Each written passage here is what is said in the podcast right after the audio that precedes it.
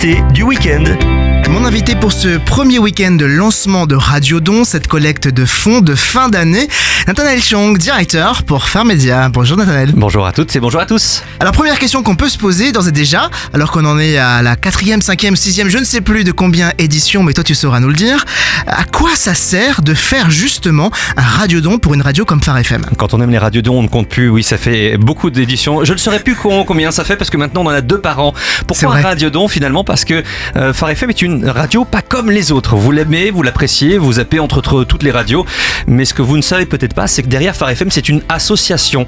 Et donc nous ne vivons pas de la publicité exclusivement. Ça représente une toute petite part, même pas 2% de l'ensemble de notre budget.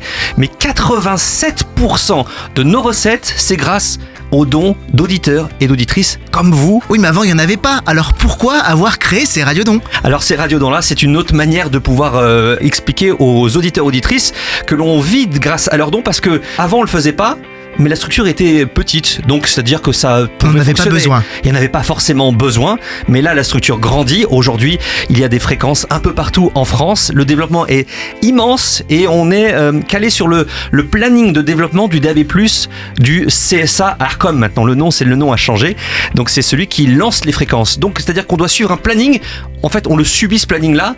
On postule, on obtient des fréquences et il faut y aller tout de suite parce que si on essaye plus tard, après il n'y a plus de place. et on est très heureux de pouvoir euh, le faire. Ce qui veut dire donc que la réussite d'un radiodon est aussi déterminante pour la croissance de Phare FM. Exactement. Finalement, on a obtenu ces fréquences. Alors Paris, Marseille, Nice, Valenciennes, Metz, Troyes, Le Mans, Valenci- euh, Valenciennes, je l'ai dit. Euh, il, y a, il, y a, il y a aussi Et il y en a tout donc, plein, hein. Genève. Il y en a énormément. euh, et puis il y a peut-être même des surprises qui vont arriver au fur et à mesure. Et une diffusion, c'est de l'argent. Même si c'est gratuit pour celui qui l'écoute, il y a forcément un coût à payer. C'est pour ça qu'on vous demande de participer à cette belle aventure de Phare FM qui a un effet dans votre vie et dans votre cœur. Ça, on le sait puisque vous nous le dites. 30 émetteurs aujourd'hui pour euh, l'ensemble de la diffusion euh, Phare FM sur le territoire national, en France, en Suisse, aussi en Belgique, que ce soit en FM, avec des stations locales affiliées ou même en DAB+. Alors, on parle de radiodon, forcément la première idée qui nous vient à l'esprit, c'est... Ils veulent mon argent.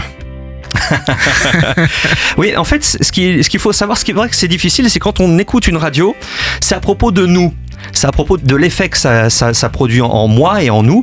Et oui, bien entendu, c'est à propos de moi et de nous, mais aussi de toutes ces personnes qui ont la possibilité d'écouter ce message.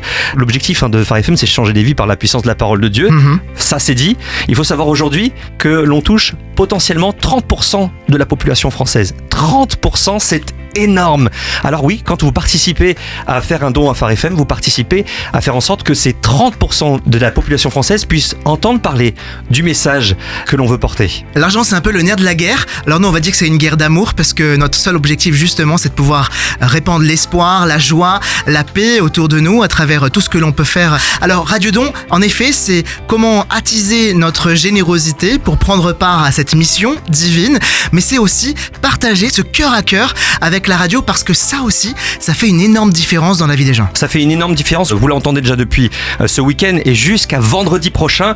Il y a plein d'histoires. Celle qui me marque en ce moment, c'est celle de Philippe qu'on va pouvoir réentendre euh, durant la semaine. Alors, il y a plusieurs Philippe, mais en l'occurrence, euh, c'est Philippe, on n'a pas son nom de famille, qui lui nous dit qu'il est polytoxicomane et qu'il a été touché par des rendez-vous comme Dieu s'intéresse à moi. Ah oui, Dieu s'intéresse à moi.